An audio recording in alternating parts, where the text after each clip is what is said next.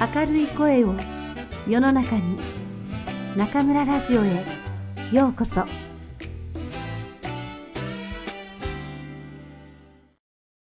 ディズニーありがとうの神様が教えてくれたこと。鎌田博虹色のミッキー。2週間後。僕らは今日あるイベントに参加している。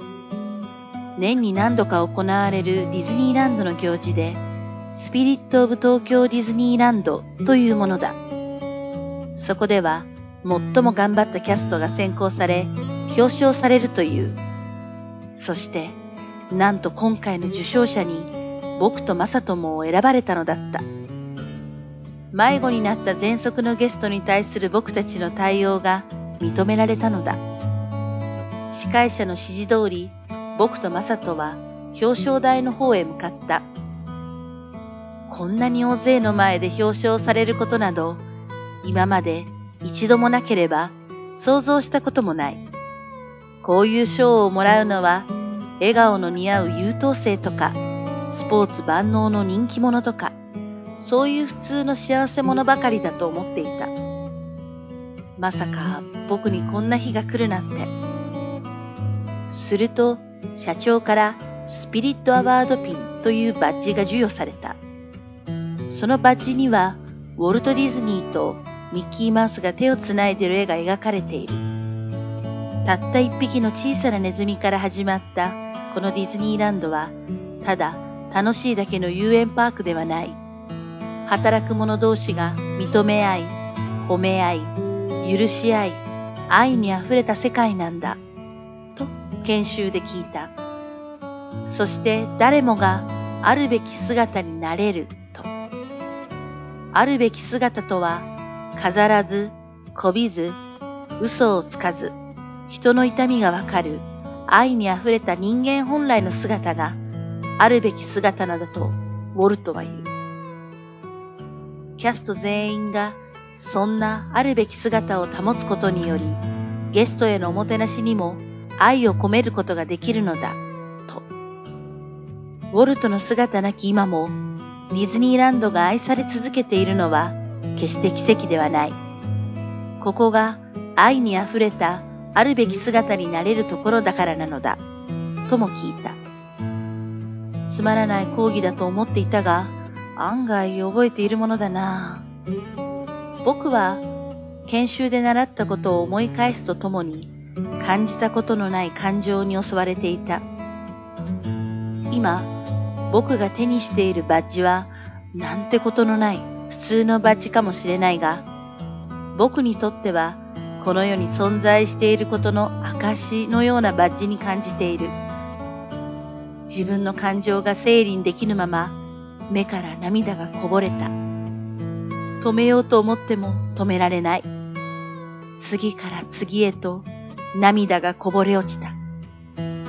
マサトの笑顔を見ても、みんなの笑顔を見ても、どこを見ても涙が出てしまう。僕は幸福感に満たされていた。いつの間にか幸せという当たり前の奇跡を起こしていた。すると、僕にハンカチを差し出してくれた金田が優しい声でこう言った。マサルさん、この世に必要とされない人間なんていないんですよ。人はそこにいるだけで価値があるんです。今のマサルさん、とってもいい顔してますよ。金田さん、僕は変われたんでしょうかいや、君は変わったんじゃない。あるべき姿に戻っただけですよ。えほとんどのみんなが当たり前だと思っていることを小さい頃からそうではない大切な奇跡だと知っていたマサルさんはあるべき姿に戻った今きっとたくさんの人を幸せにすることができるでしょう。これからもその笑顔を忘れないでくださいね。ありがとうございます。僕、生まれて初めて生きててよかったと思いました。本当にありがとうございます。いいえ、お礼を言うのはこちらの方ですよ。こちらこそありがとう。生きててよかったと思ってくれて。そして僕たちの家族になってくれてありがとう。1992年5月。その日、僕は両親をディズニーランドへ招いた。高校を卒業してからいつもダラダラしていた僕ではなく、あるべき姿の僕を見てもらいたいと思ったから。さっきまで降っていた雨はすっかり止み、空には大きな虹が出ている。マサル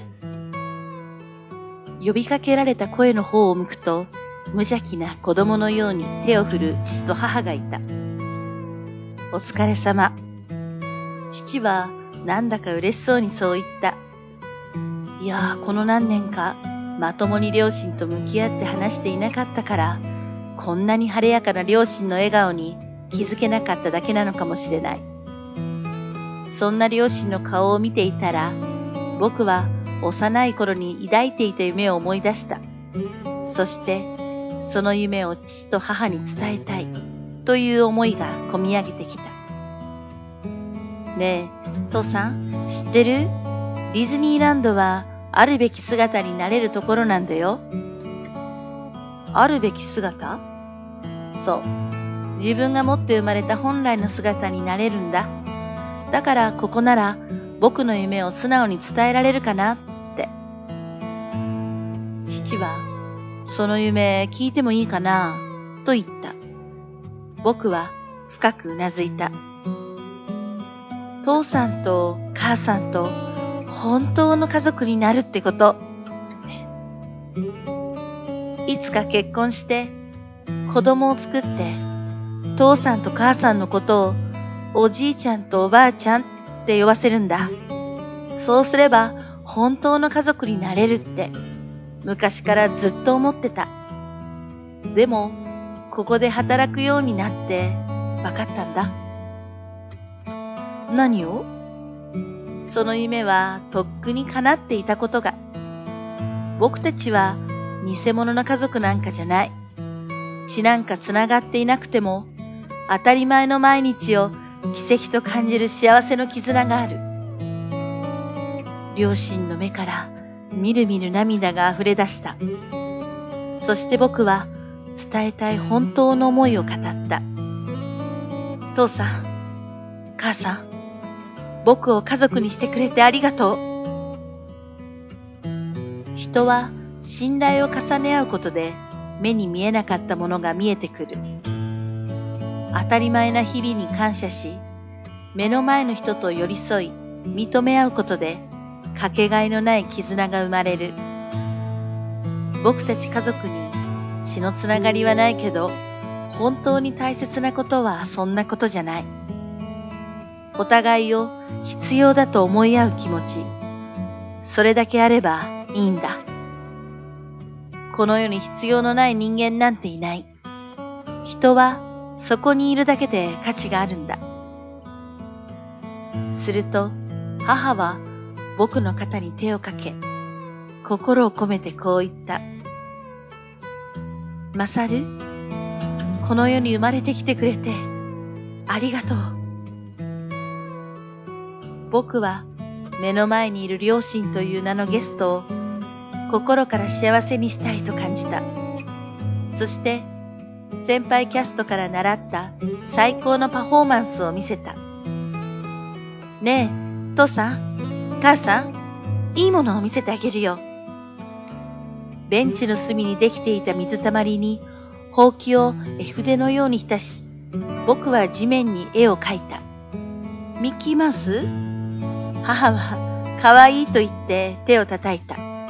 泣いていた父も母の横で笑顔になった。大空にかかった虹は水たまりで描かれたミッキーを虹色に照らした。1992年6月。季節はすっかり梅雨に入り、パークを彩るアジサイも雨露を乗せてキラキラと輝いている。その後、本当にやりたいことを見つけたマサルは、大好きな動物を守るために獣医を目指しつつ、ディズニーランドの仕事にも精を注いでいる。心から溢れる笑顔でゲストに幸せのおもてなしをしているのだ。自分の過去と向き合い、そして仲間との信頼関係を築き、マサルはあるべき姿を取り戻した。自分自身を愛してこそ、ゲストに愛あるおもてなしができるのである。自分を愛し、そして人を幸せにする。すると、笑顔というかけがえのない報酬が返ってくる。ウォルトは、そんな愛に溢れた世界を作りたいと願い、ディズニーランドを制作した。また、マサルと同じように、ウォルトも動物を愛したうちの一人だ。ウォルトが動物をモチーフにしていた理由は、動物には照れや恥がなく、素直な感情で生きているから。そんな動物たちを主役としたストーリーを描き、人々が心から笑顔でいてくれることだけを求めた。感動の源泉は、イノセンス、純粋無垢にあるのだ、と。だから僕たちキャストは純粋に認め合い、褒め合い、許し合い、愛し合い、そしてゲストに惜しみない愛を注ぐのだ。愛の連鎖によってディズニーランドはできていると言っても過言ではないだろう。ウォルトはディズニーランドをオープンした時のスピーチでこう言った。私はディズニーランドが人々に幸福を与える場所。大人も子供も共に生命の脅威や冒険を体験し、楽しい思い出を作ってもらえるような場所であってほしいと願っています。誰もが楽しめるというファミリーエンターテイメントの理念は、今もなおキャストたちの愛によって受け継がれている。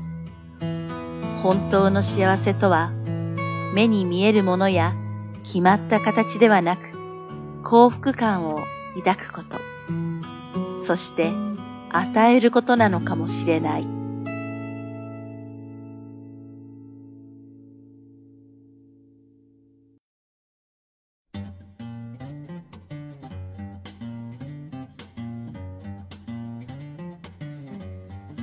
皆さんこんばんは。今夜も中村ラジオへようこそ。私は当ラジオ局のディスクジョッキー中村です。リスナーの皆さん、国慶節ゴールデンウィークおめでとうございます。武漢はいい天気に恵まれ、空は青く気持ちのいい毎日です。この一週間のお休み、皆さんはいかがお過ごしですか？私は2日ほど部屋でぼーっと疲れを癒し、4日からは学生サービスの予定です。学生たちって週末も授業がある子が多く、なかなかゆっくりお話をする時間もない子が多いんですよ。なので、こういうお休みの時は、できるだけ学生と接するようにしています。1日の日は4年生たちとビール会。明日は3年生と朗読の練習。夜は4年生と食事。明後日は2年生と昼ご飯カラオケ晩ご飯。しあさっては卒業生と昼ご飯。4年生 &3 年生と夜の食事会。こんな感じで私のゴールデンウィークは過ぎていき、学生たちとの楽しい思い出と体重が着々と順調に増えていくことでしょう。できれば中村部屋でリスナーの皆さんともお話ししたいですね。大学というところは狭い世界でついつい視野が狭まってしまいがちです。そんな私にとって中村部屋で皆さんとお会いできる時間は大変貴重で刺激になっています。妊娠 C を送ってくれた方全員とお話ができればいいんですけどね。なかなかそうもいかず、今は週に2人だけなんです。最近、日本語を話していない皆さん、せっかく身につけた日本語を錆びらせるのはもったいないですよ。ぜひ、中村にメッセージを送ってくださいね。お待ちしています。さて、朗読、虹色のミッキー。無事にハッピーエンドで終わりましたね。喘息の持病がある女の子を助けたマサルくんとマサトくんは、社長から表彰されました。喘息といえば、私も子供の時は喘息気味で、何回か夜救急病院に駆け込んだことがあり、21歳の時は肺が可能する病気になって2ヶ月近く入院しました。日頃美味しいものを食べ、ビールをよく飲んでいるウェイボーを出しているので、こう書くと結構驚かれるんですが、小気化系は人よりも強い私も、呼吸器系は本当に弱くて困っています。今、一番私を悩ませているのは鼻ですね。長年の鼻炎と鼻中隔変曲という鼻の中の骨が曲がっているおかげでよく鼻が詰まり鼻血も出てしまいます。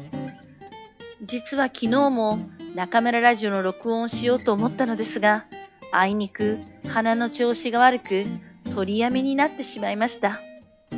でも、まだまだこうして声が出せるうちはありがたいことです。今から7年ぐらい前、私は突然声が枯れてガラガラ声になってしまいました。その頃はかなり授業数が多かったので、そのせいかなと思っていたのですが、病院に行っても薬を飲んでもなかなか治らず、ああ、もう先生続けられないかも、と不安にもなりました。私、外見には全く自信がなく、少々褒められるのは声だけでしたので、その声が出なくなってしまった時は、かなり落ち込んでいましたね。それがある病院で、これは乳製品のアレルギーの可能性があるから、1年間乳製品をやめるようにと言われました。乳製品を取らないだけで何の薬もいらないなんて少々不安でしたが、ここはお医者さんの言うことを聞いて、結局2年間は大好きなヨーグルトとチーズを我慢して口にしなかったところ、なんとか今の声までには復活しました。残念ながら若い頃のようにカラオケで高音を響かせる歌は歌えなくなってしまいましたが、こういう風に声が出せるだけで幸せなのです。今も授業が重なると、少々声が枯れてきて、リスナーの皆さんからご心配いただくメッセージをもらいます。これからも時には少々ハスキーボイスになってしまうかもしれませんけど、どうかお許しくださいね。病気になって初めて健康のありがたみがわかるとはよく言われる言葉ですが、本当にその通りです。今、体のどこかに不調を抱えている皆さん、一日も早く良くなりますように。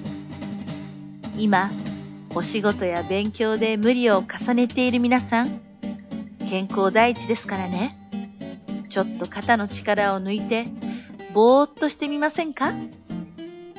私ももともと貧乏症というか、ぼーっとできないタイプで、いつでも何かを考えちゃうタイプなんですが、最近気づいたことに、何かアイデアが浮かぶときって、そのことを考えているときじゃないんですよね。全然違うことをしているときに、ふと偶然のように天から降りてくるんです。だから、全国の皆さん、堂々とゴロゴロ、ぼーっとしましょうね。さて、今夜中村は夜遊びをしてまいりました。16歳の時、映画トップガンを見て以来ファンになったトム・クルーズの最新作、ミッション・インポッシブル、ディエチョンディエ5を堪能してきました。やっぱりこういうアクション映画は大きいスクリーンで見てこそ、その味がわかるというものです。この映画のシリーズはトム・クルーズの命がけのスタントが売りですが今回も上空1500メートル以上で飛行機にしがみつくシーンは迫力がありましたね53歳になってちょっと渋くなったトムですがまだまだこのシリーズ続けてほしいですねそういえば、この映画はもうすぐ上映終了とのこと。まだ見ていない皆さんは、ぜひお見逃しなく。さあ、国慶節ゴールデンウィークも残り少し。楽しい時間をお過ごしくださいね。それでは皆さん、また次回、ここでお会いしましょう。おやすみなさい。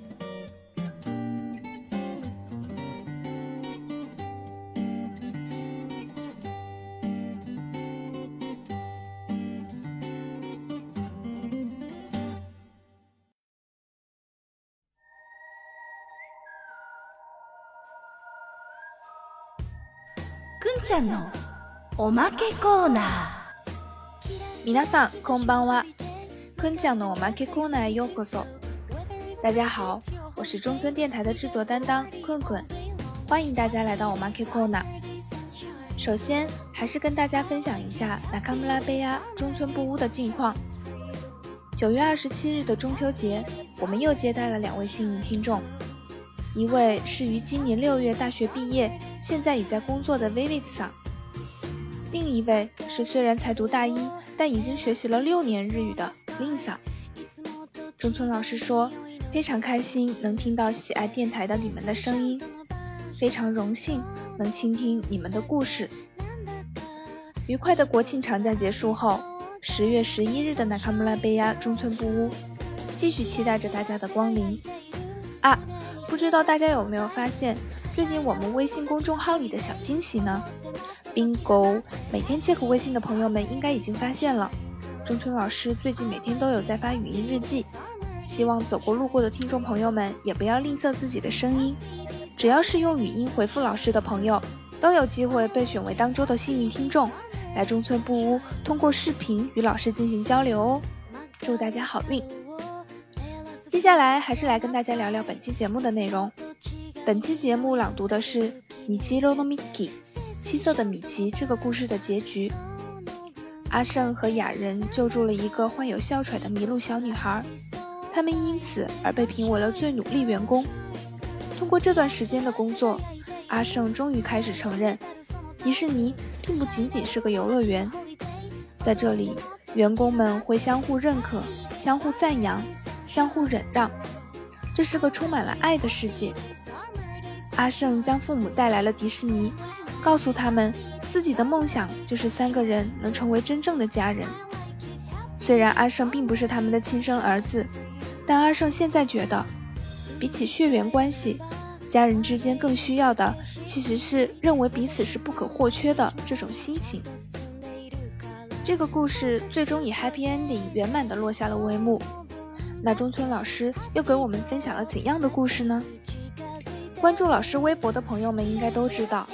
老师微博的一大主题就是吃吃吃，殊不知这样生龙活虎、消化系统异于常人的、貌似无坚不摧的吃货中村老师，弱点居然在呼吸系统，特别是鼻子。因为患有鼻炎，外加鼻中隔偏曲，老师会经常鼻塞，然后突然就流起鼻血，所以有好多次都是写好了稿子、插好了话筒。刚准备来录电台时，老师的好朋友鼻血君突然造访，不得不改日再录。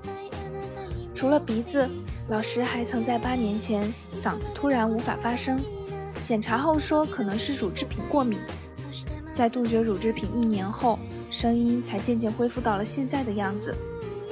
虽然老师常说他年轻的时候声音更清亮、更好听，但我觉得。老师现在的声音也有一番道不出的韵味呢，大家觉得呢？健康第一，健康第一，千万不要等到生病了才察觉到健康的重要。平时忙于学习和工作的各位听众朋友们，国庆长假期间就理直气壮的放松一下吧。最后是 omake no omake kona。昨天一个 cô 嗨师妹给我出了个脑筋急转弯，问。家里很有钱的人叫高材生，那制作担当困困应该叫什么生？这一下可把我给问懵了，有没有猜出来的朋友呢？棒棒棒棒，正确答案揭晓，困困应该叫特困生。呵呵， 现在是凌晨两点多，真的很困啊！快快把这期节目做好了，去睡觉啦。それでは皆さん、また次回ここでお会いしましょう。おやすみなさい。